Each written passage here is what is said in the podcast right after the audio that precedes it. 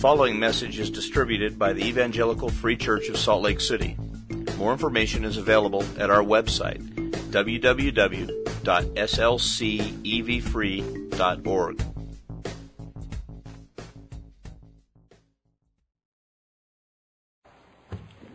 I'll tell a little story first.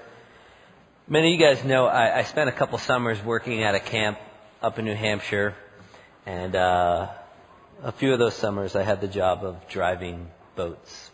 So I drove ski boats and a pontoon boat, and um, probably next to ministry, that's my. If I couldn't do ministry, that's the job I would want to do. Um, I got really tan, and it was good. It was fun, and um, so this camp, we, we pulled, you know, campers and families, and, and that was our, our regular job is to pull them and, and to, uh, well, not literally, the boat pulled them. Um, but uh, one of the weeks during the summer was water ski week. So we had about 14 kids who would come, uh, and they were kind of separated from the rest of the campers, and they basically lived at the beach and in our boats, and we pulled them all week long. And um, there was a girl, and her name was Erica, and I'll never forget her because she had never water skied. I don't even think she's ever been in a boat prior to her week at camp. And uh, we ha- we have some some rules, and they might sound harsh, but they work. And one of the rules is if you lose a ski, you have to put it back on. And I don't know if you've ever water skied before, but the first time trying to put a ski on in the water because it takes too much time to get in the boat, put the ski on, get back. It's hard. And it was really hard for her. And then our other rule was don't let go of the rope until your face hits the water. Because what tends to happen is like as soon as you start to come up, you panic and you let go. Where if you just would hold on for just a few more seconds, everything will balance out, you'll get out of the choppy water, and you'll be skiing. Well, Erica was scared of everything. She was scared of the water. She was scared that a fish might eat her. Uh, she was scared of how fast we were going, and uh, we're not going fast. I mean, if you're a first-time skier on two skis, we're going maybe 15 miles per hour, if that, and that's for like an adult, and she's a little girl. So she panicked all the time.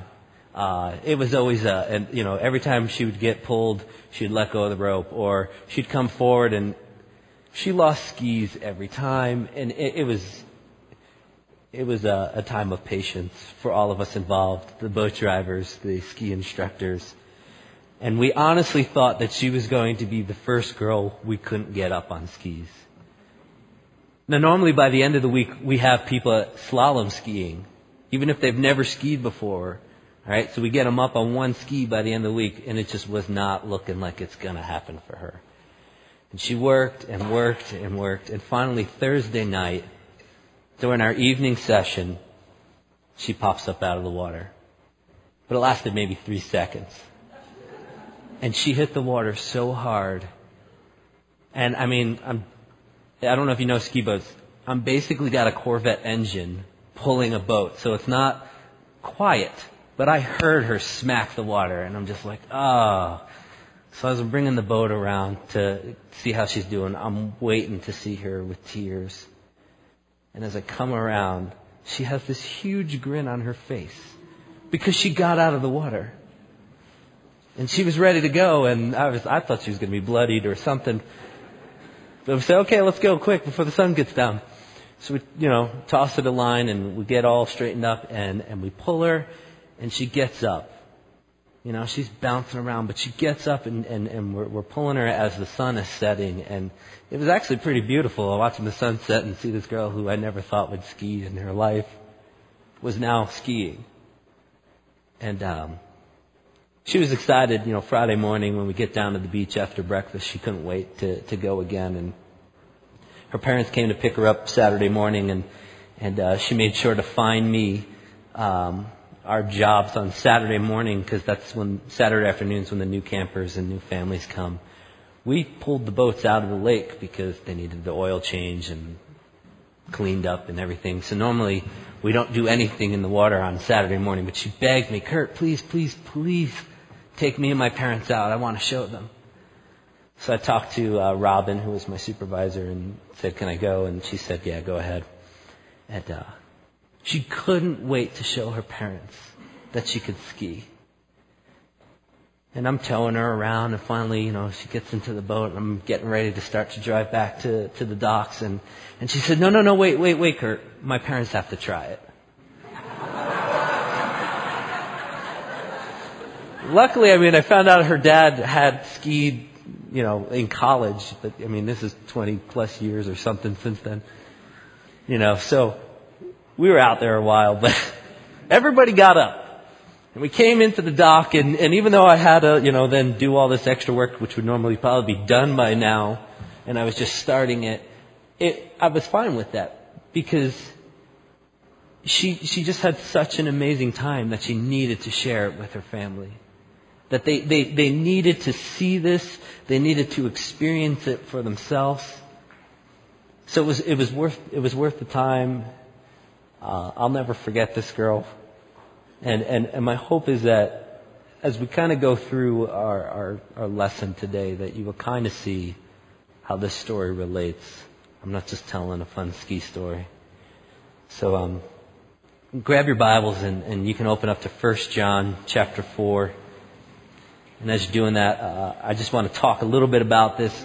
Um, normally when Steve's gone, we work out of uh, what do we work out of? I'm totally blanking. Colossians. Woo.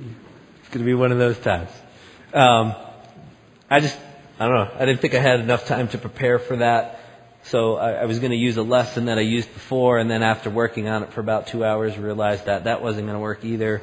And so I basically made a whole new lesson using some some other stuff that I've used in the past. But so so John who, who's an apostle of Jesus, is writing this to the church in Asia Minor, which is uh, modern day Turkey now.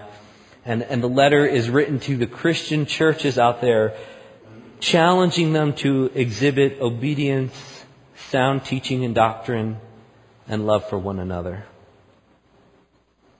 And the, the, the few verses we're going to look at today, their focus is, is, is how, as believers, since we are knit together with God, we should, we should not only produce love for Him as our Redeemer, but love for others as well. I think oftentimes the challenge that we as Christians have is, is we're willing to thank God and we're willing to praise Him for Him, you know, reaching out and saving us. But then we put that aside and think everything else we do as a Christian now has to be on our own power. And then, I don't know, if you're like me, you think you can do it, and when you fall short, you have an endless supply of excuses. It's never your fault, or if this was different, or you know whatever the case was, and and and and I think of again that girl Erica, and she could have had a million excuses. And the first day she did, the skis were too big. I can't keep them straight. I'm too far away from the boat. The water's cold. And it's, it's the same. We're, we're going to be looking at, at, at loving one another, and we, we have just as many excuses, if not more. So my prayer is that as we go through this passage, you will become realigned with God and that you will see that He is the one who will unveil a new life for you, one that is lived for Him and for the love of others. Let's pray. Dear Lord God, I just thank you for this morning that we have to gather together, brothers and sisters. Lord, I pray that you will be with us as we read through this passage, Lord, that you will give me the ability to speak clearly, to, to just do justice to your holy word. Lord, I, I pray that you will work in the hearts and minds of those sitting out here and prepare them. In your son's name, amen. Hey, I want to point out just one more thing. Oh, Elsa left. I was going to tell her if I make a mistake, if she can fix it like you did that one word. um, the first time I got to go through this sermon was this morning at 8. So I don't know if it's going to be long or short. So if you want long, if you want short, keep your fingers crossed. so 1 John chapter 4, uh, starting in verse 18. There is no fear in love, but perfect love casts out fear. For fear has to do with punishment, and whoever fears has not been perfected in love. We love because he first loved us. If anyone says, I love God and hates his brother, he is a liar. For he who does not love his brother whom he has seen cannot love God who he has not seen. And this commandment we have from him. Whoever loves God must love his brother. So I'm going to give you some equations. No observations, just equations today. And if you're a math person, bear with me. My dad was a math teacher and I'm not. If you're not a math person, that's awesome. I'm your friend. So the, the first equation, and, and we're going to kind of break down these few verses into three different sections. And the first one is it deals with verse 18, and it, it, this is the simple equation: gospel equals transformation. Gospel equals transformation. You see, the gospel is, is where God shows His perfect love. And the gospel is where it all begins. I wasn't a math person, but I really enjoyed physics. And, and Newton's first law uh, of motion is that an object at rest stays at rest until an external force acts upon it. See, by yourself, you're not going to change. There's not going to be any transformation.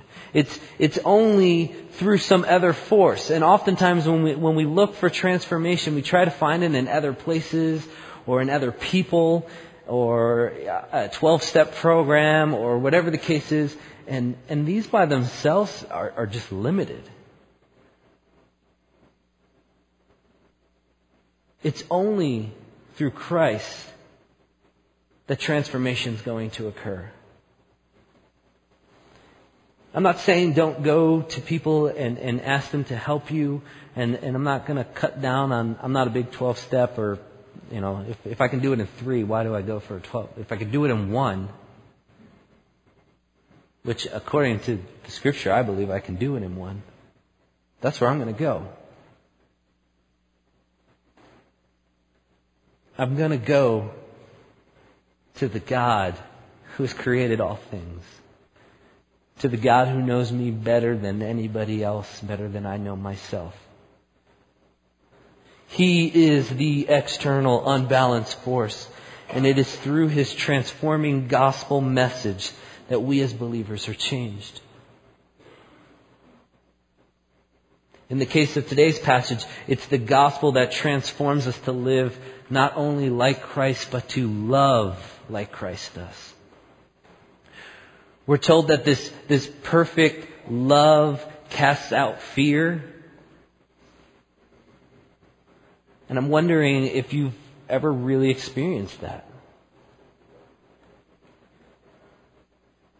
Colossians tells us that um, that because of the love of God, He has pulled us out of the, the kingdom of darkness and placed us into the kingdom of light. Because of God's love, He has done that for us. How does that happen? That happens through the gospel. How do we fear and move away from it, move away from fear and, and, and punishment or wrath? How do we move away from that? We move away from it through the gospel message. And in just a few minutes, I'm gonna, I'm gonna take here to kind of explain what I mean by the gospel. This is a real brief overview. Um, here we go. Gospel in a nutshell. God, the Father, Son, and Holy Spirit has always existed and always will existed and lived in perfect community. God had no need to be met that wasn't being met within the Trinity, but created the heavens and the earth for His pleasure and out of an outflowing of His love and grace.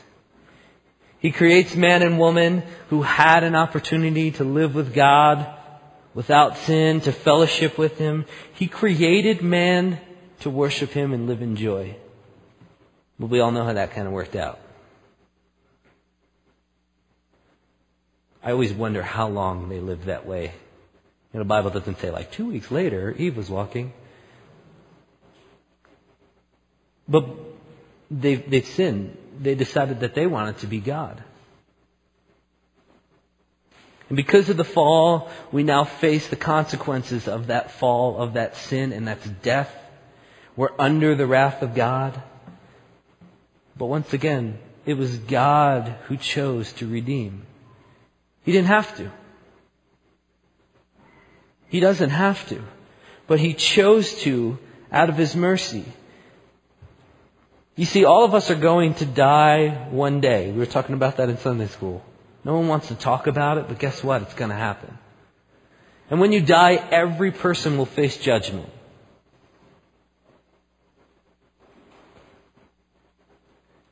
But because of his love, he sent his son.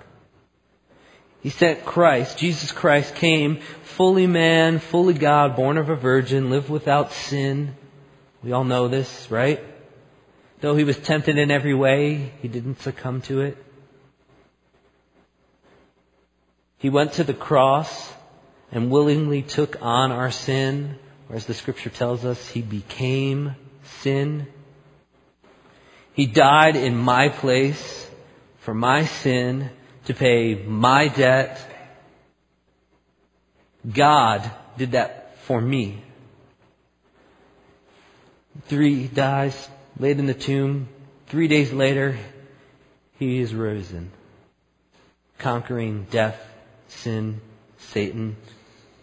Ascends to heaven, is seated at the right hand of the Father, ruling over all. He will return the same way that he left he will punish those who do not know him and call him Savior, and will bless and give an inheritance to those who do. Those who do not believe will face eternal punishment for their sins. And we will receive the greatest reward Christ, to live with Him forever. And we are saved because of repentance and faith in this gospel message. So how does it, how does it transform us? This is always the fun part.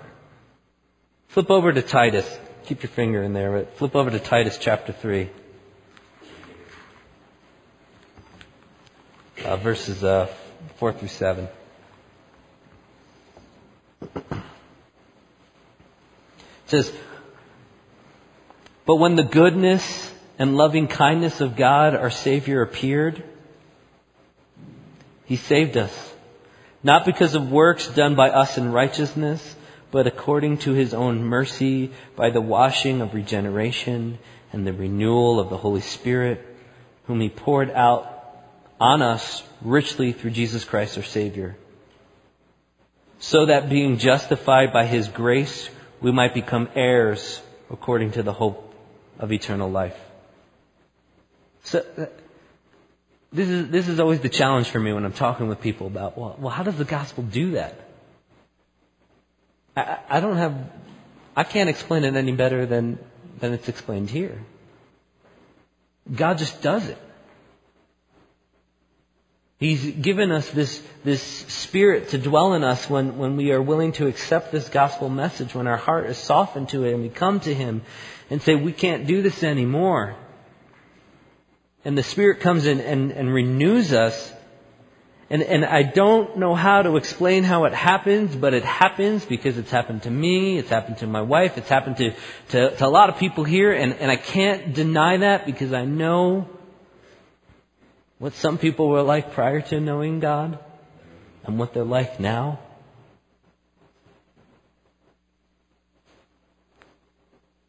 I, I think an, an, interesting thing here is that, that Titus tells us that we receive the renewing of the Holy Spirit.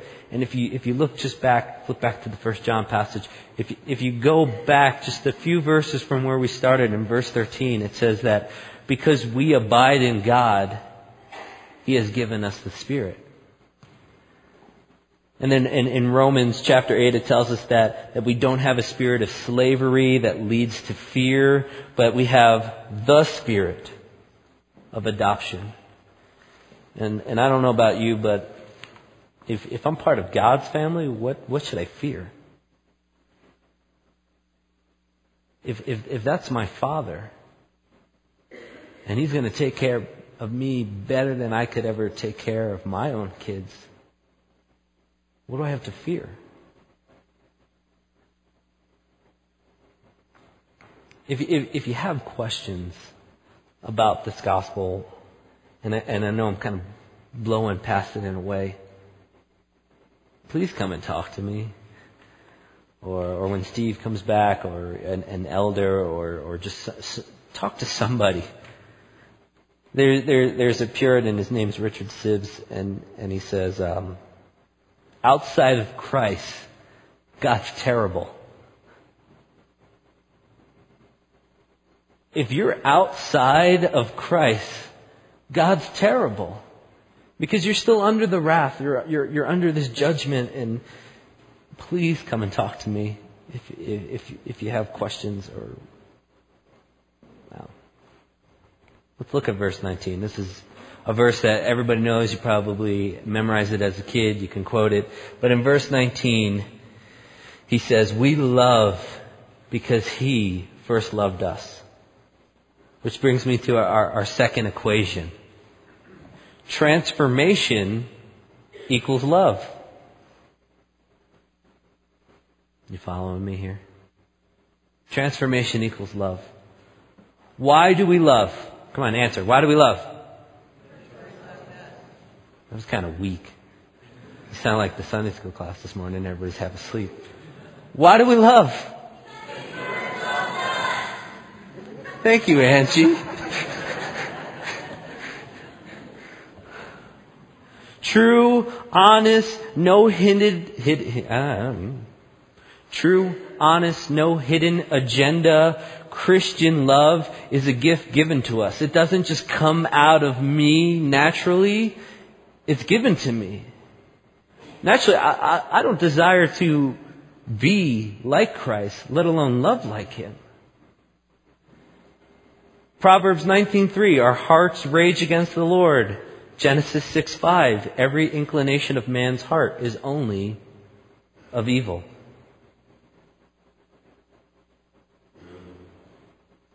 So if the gospel equals transformation and the transformation equals love, Follow the equation here. What's love equal? Come on, math people. I see Eric. He's helping me out. Gospel equals transformation and transformation equals love, then love is equal to the gospel. As we trust this gospel, not only does it transform us, but it also grows us in love. We're able to love more. Are you allowing the gospel to transform you? Because you can't do it yourself, but it's necessary. I mean, if it wasn't necessary, John wouldn't spend so much time talking about love. If it's not happening, there might be some people who say you need to evaluate where you are in your relationship with the Lord. I might go a step further and say if the gospel isn't transforming you to love, do you have a relationship with the Lord? I'm not saying that you're going to be perfect. John points it out in the same book in, in, in chapter 1 verse 9. He, he, he says something, I, I don't have it memorized, I could flip there, but I'm not going to. He's basically saying, you're going to work towards this, even though you're not perfect. This is how you're supposed to be we're not, we're not, I don't think there's anybody in this church here who will say you need to be perfect all the time because you're going to fall short. But when you fall short, do you try to fix the problem yourself or do you go back to the gospel and let it transform you. Galatians chapter 5 tells us that if we continue to live in our old ways, we're actually going to destroy one another in the church instead of loving one another. And we've all experienced that. If you've been in the church any length of time, there's, there's been some sort of conflict somewhere where love wasn't brought into it. And hopefully, eventually, through reconciliation, through prayer, through through uh, accountability, through realizing I'm trying to put myself over a fellow brother or sister, it was solved through love. Transformation truly equals love. They're proportionate to one another. As one increases, so the other one does with it. The more I'm transformed like Christ, the more I love like Christ. The more I love, the more I'm transformed. They, they go together. And the more I, I open myself up to this gospel, the more I notice myself I love. As I grasp firmly and understand what this love did for me, the better I see who God is, the more I open myself up to love in all situations, in all circumstances.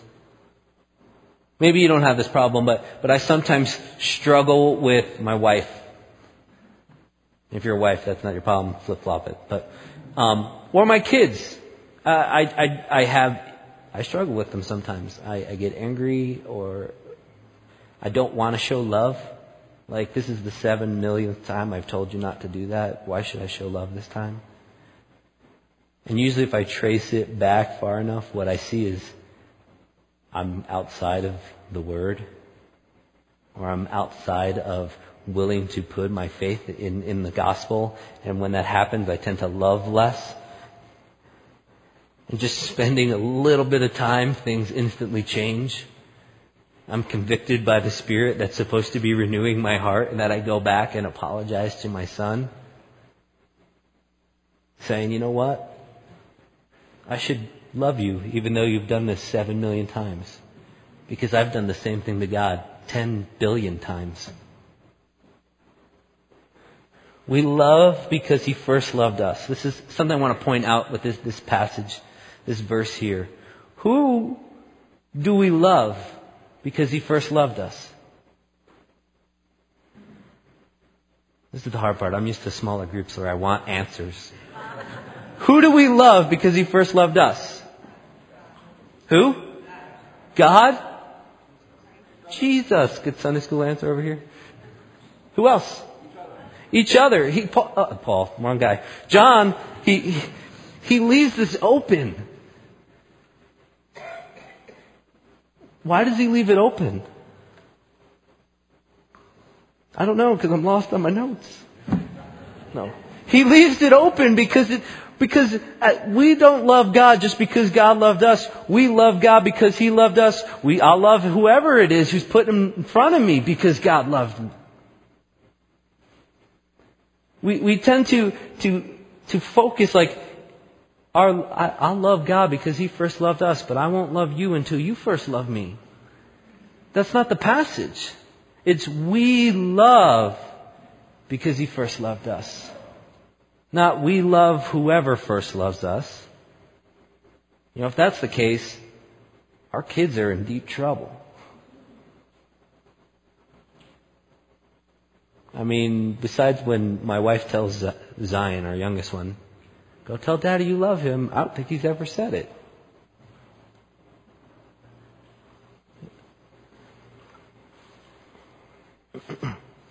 It's, it's, it's not always easy to do it because, I mean, when we, when we think about this, it, in some ways, I want to say to God, God, you're God, you're perfect, and I'm struggling to love you, and you want me to love this person? Do you know this person, God? Have you talked to them recently? Give me someone else. Uh, not that person, though. Yeah, that person, okay. You know. And, and, and we have these, these excuses. Maybe it's your husband, um, you know, maybe it's your kids, your father, your mother, your sister, your in-laws, the woman in your community group, the family down the street. Maybe it's just the family down your row right now that you're just like, someone else, God. Give me someone else. Why that person? Who's the why person in your life right now? Maybe you have multiple why people. But who's the person where you're like, I'm supposed to love them because you love me, but why are you giving me this person right now? Because if you're like me, you're just going to continue to justify why it's okay not to love them. But there's no justification. I, I read the whole book a couple times. And I, and I read the other books that John wrote, and he never says, you know, we love those who are really nice to us because God loved us. Or only love them three times, and when they spit in your face the third time, turn away and go find someone else who's more easier to love. Um, love is sacrificing. I mean, that's the gospel. If the gospel's the greatest love ever shown, God who, you know, we use the verse that, uh, no greater love than this than, than a man laid down his life for a friend. God didn't do that. God laid down his life for his enemies. That's what you were. If you're not a believer now, that's what you still are. I, it, it's, it's sacrifice. I think of the, the trip that we went on uh, to India um, a couple summers ago. It seemed like a really long time ago, but it was only last summer, right? Um, we would be in some of these churches that were so small, or the, the pastors who just live on not much money, and they would invite us over for these meals, and they would. We ate more food there than I've eaten at most places here because they, they just loved us.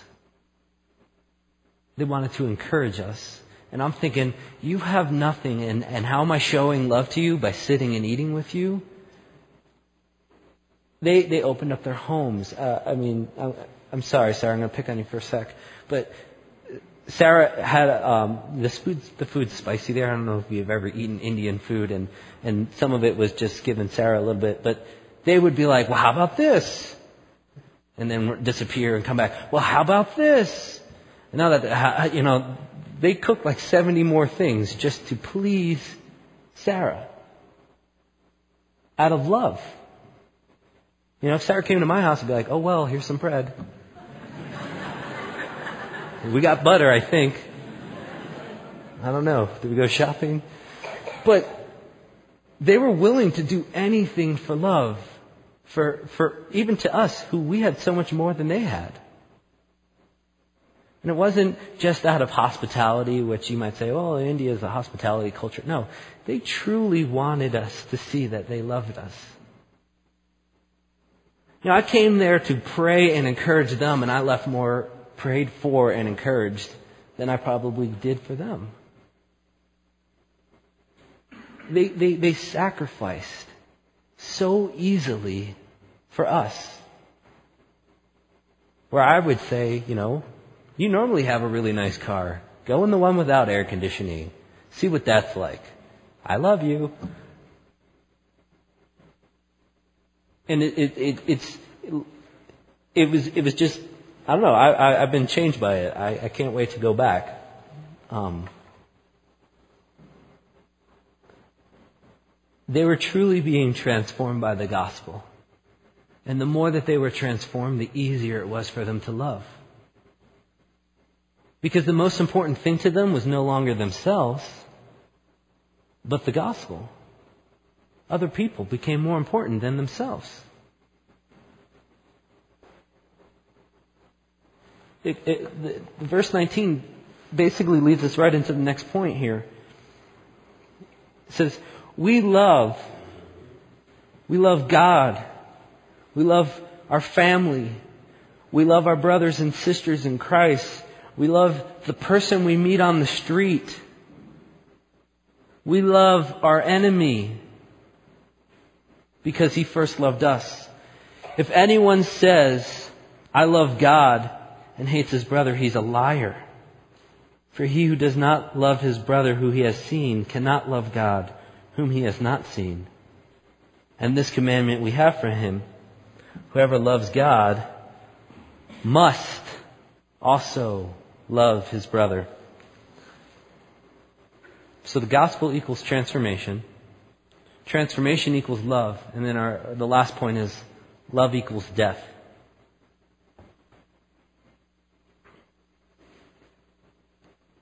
So let's, let's, let's walk through our equation now.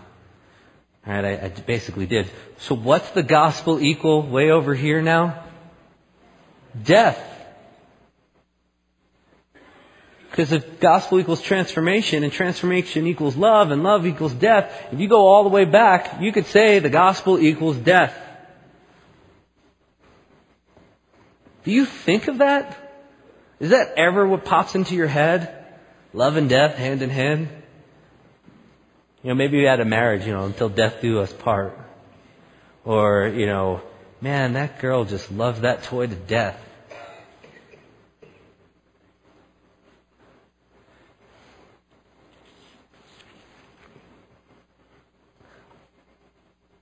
What this passage is saying here is, as, it, as, it, as it's pulling into the, the, these last two verses, is that love isn't just for you. You selfish people. How can you think that me, God, the love I give you is just for you? It's not. I, praise God daily for the sanctification process because I've, I've hated people. There have been people I have hated. And I sat and gave millions of reasons why. They did this to me. They said that. I came and tried to seek forgiveness, but then they just did this. They deserve to be hated.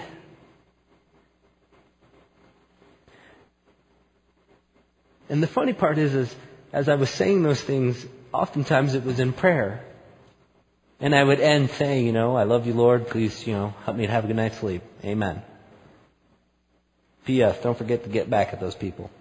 You know, like, we do it all the time. And I, I love, I love the passage in James where it talks about how you can't praise God and curse your brother.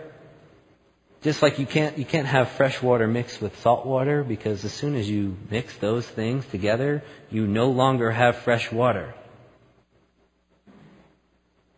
So your praises to God are limited and diminished and corrupted if you're also cursing your brother or hating them.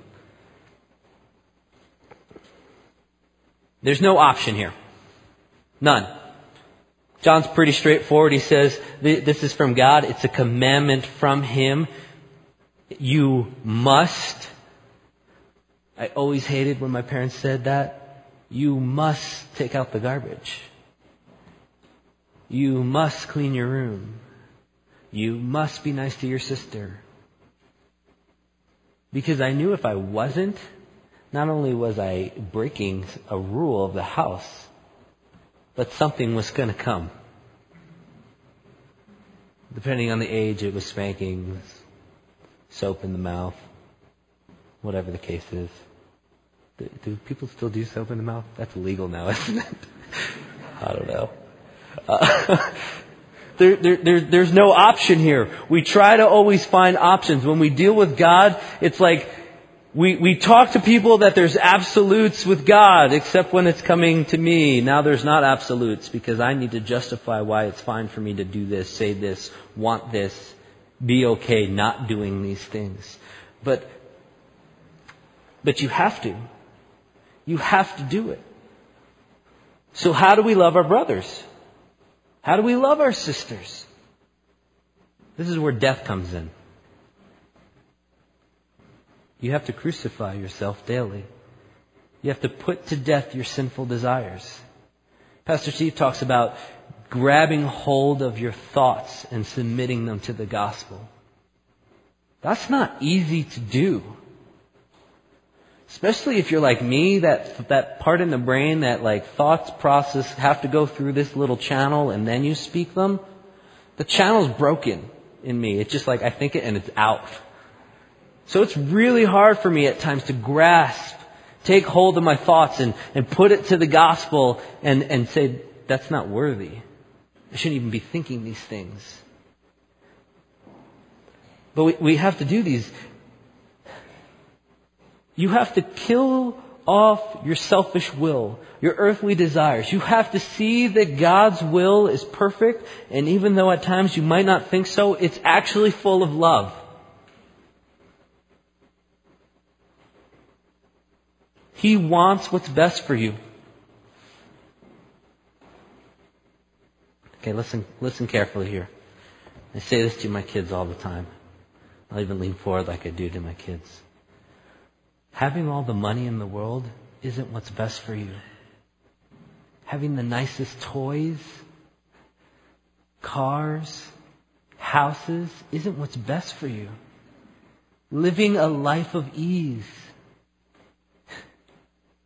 isn't what's best for you.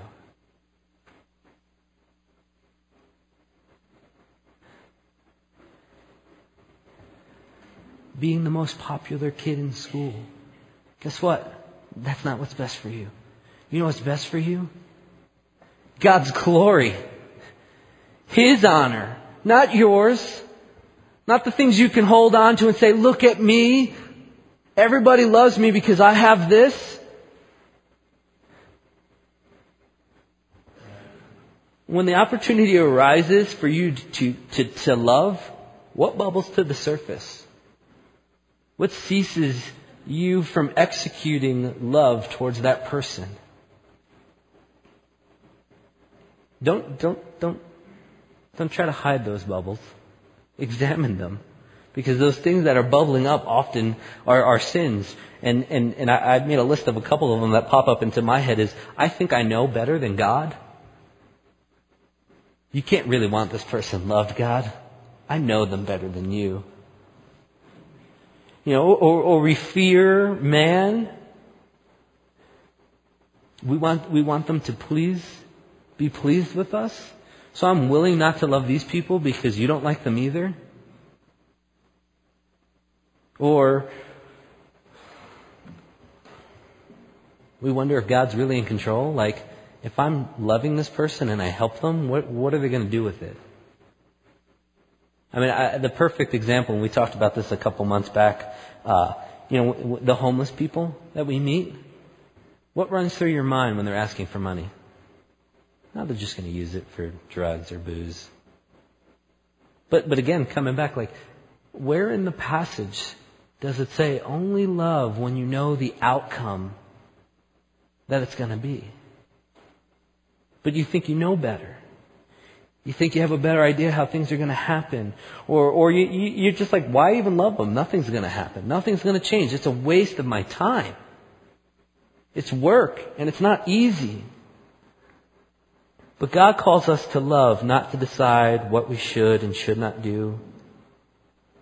Loving our brothers and sisters doesn't mean that, that you always give them what he or she wants. I think that's a key point here. If you have kids, you've known, you know this one it's really hard to explain to um, my son the reason I'm taking this from you or the reason I'm not letting you do this is because I love you. He just doesn't get it yet. My kids don't get it.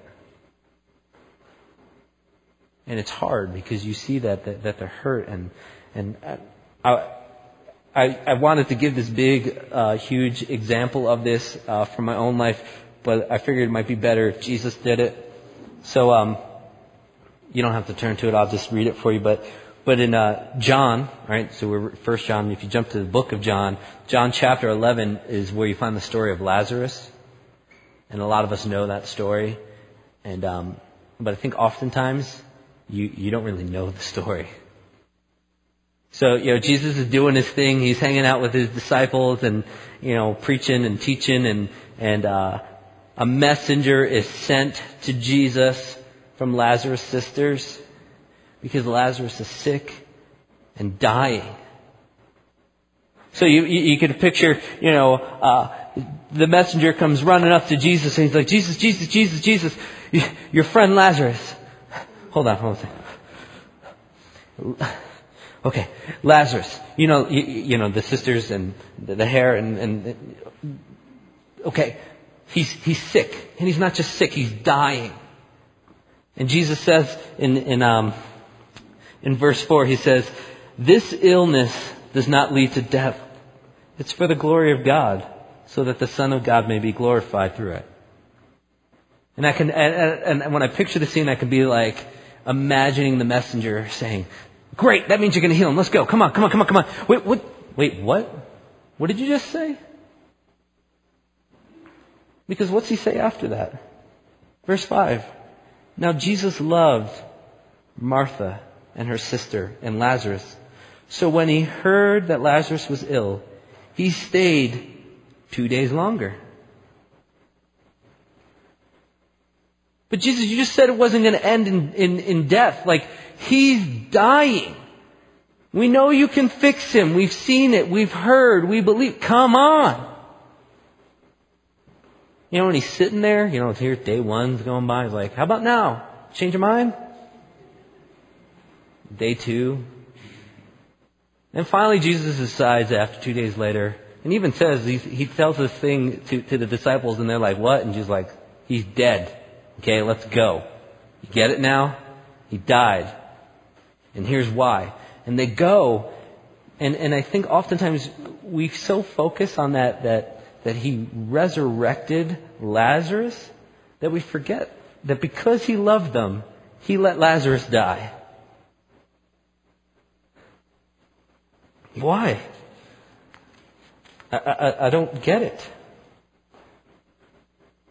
He didn't get it, and he even says why. He says why in verse 4. He says, so that the Son of God may be glorified through it. He knew that people were going to be there mourning. He knew what he was going to do when he showed up at the tomb. He knew that the people there knew the only person who can raise people from the dead is God. Jesus wanted the Finkelsteins, that's, that was Mary and Martha and Lazarus, that was their last name. He, he wanted the Finkelsteins to know that in Him is life. In Him, there's abundant life. Whether He raised him now or raised him later, in Him, through Him, there's life. He did it because he loved them. He, he, did it because he loved them. It wasn't easy. If you read through the passage, you find out he cries a couple times. It hurt him to see that they were hurt, but he did it because he loved them. The same thing needs to be done of us. If I love you enough, am I going to do what's not easy for you and half the time it's not easy for me to do either. If I truly love you, I'm going to kill my comfort. And know, you know what? I'm going to do this because I love you and I know you're not going to like it. But I'm going to do it anyway. Because what's important to me no longer is my comfort. What's important to me no longer is that you think I'm such a great pastor or father or whatever the job is that you have. That's not important to me anymore. What's important to me is that I can show you Christ's love. That hopefully I'm an example of the gospel. Love, love may so offend that it actually leads to physical death. And we, we in the American church, we don't talk about that. Some, some quick examples. Some of them you know, some of them you might not. Uh, Jim Elliot was a missionary. Him and four other missionaries died doing what? going to bring the good news to those who don't know. There were, there were these men of God who were missionaries in Turkey. They were actually disfigured and cut into pieces by the people they were preparing to have a Bible study for. Uh, in July, in Asia, three pastors were put to death. In India, there are wives and daughters who are harassed, raped, and even killed because they're Christians. The apostles, Jesus Christ, all these people were trying to show and share the greatest love there is, and how does the world treat them? The outcome of their loving actions was death.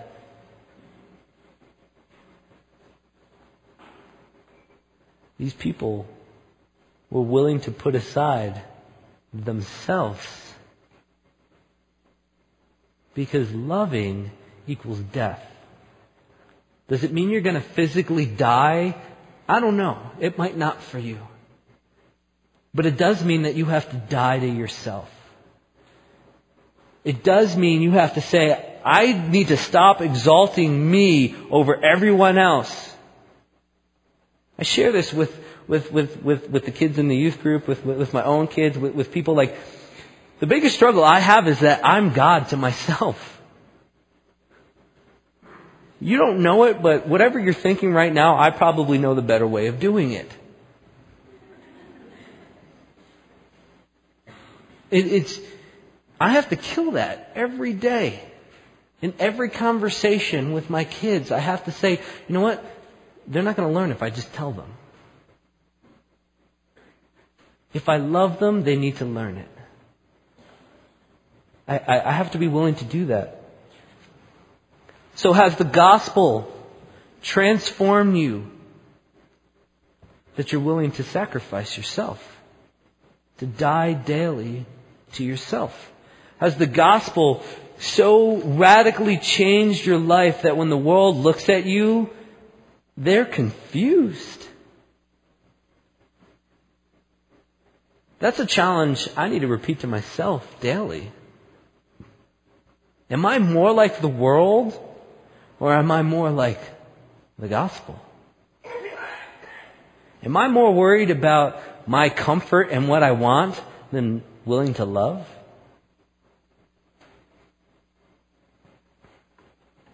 Am I willing to kill my desires, my pride, because I love others and the Lord more than myself? Am I allowing love to increase by trusting and hoping in the transformation? Maybe, maybe you're still at ground zero here, and, and the reason you're there is because there's been no real transformation, because you're still kind of like, I don't know about this whole gospel thing. I know I'm supposed to love, but it's not happening. It's, it, it's not going to happen by yourself. You can't do it. You cannot do it by yourself. You need to believe. You need to come and say, it's the gospel that's going to transform me. It's this new life that's imparted on me. It's not I who live anymore. It's Christ who I live through. He lives.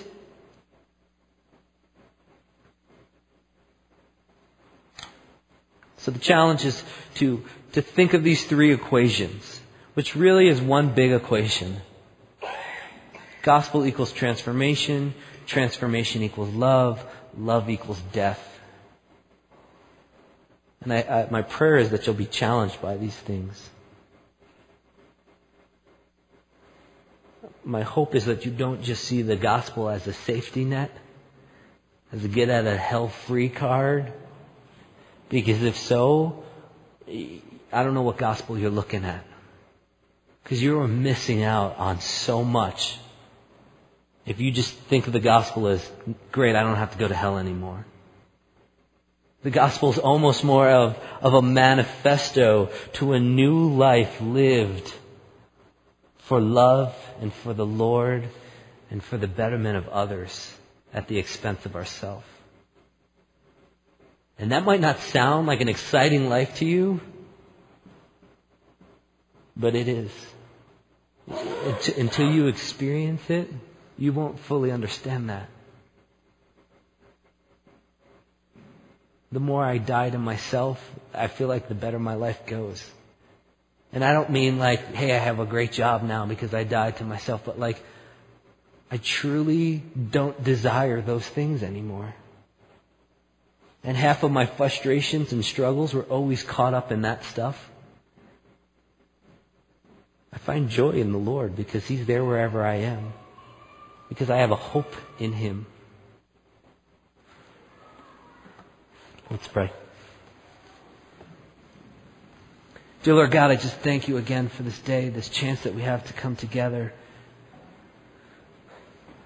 Lord, there is power in the message, in the good news that you have given.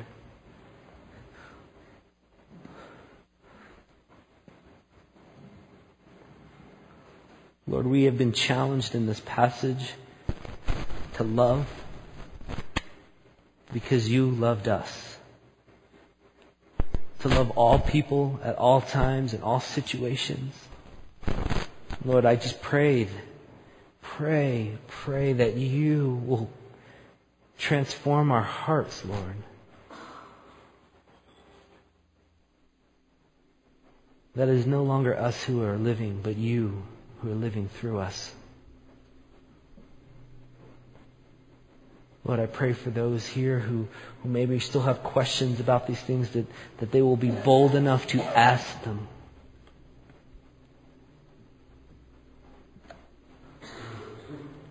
Lord, you loved us when we were still your enemies.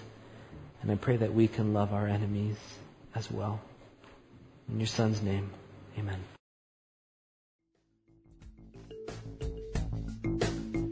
Thank you for listening to this message recorded at the Evangelical Free Church of Salt Lake City in Salt Lake City, Utah.